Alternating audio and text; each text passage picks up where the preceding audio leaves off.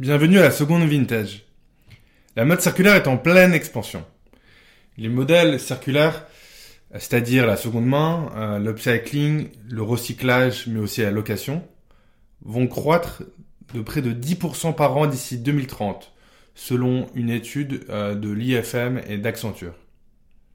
L'idée dans ce podcast est d'interroger les acteurs de ce changement, partager leurs visions, leurs doutes et surtout transmettre cette énergie et cette nécessité d'un monde plus circulaire.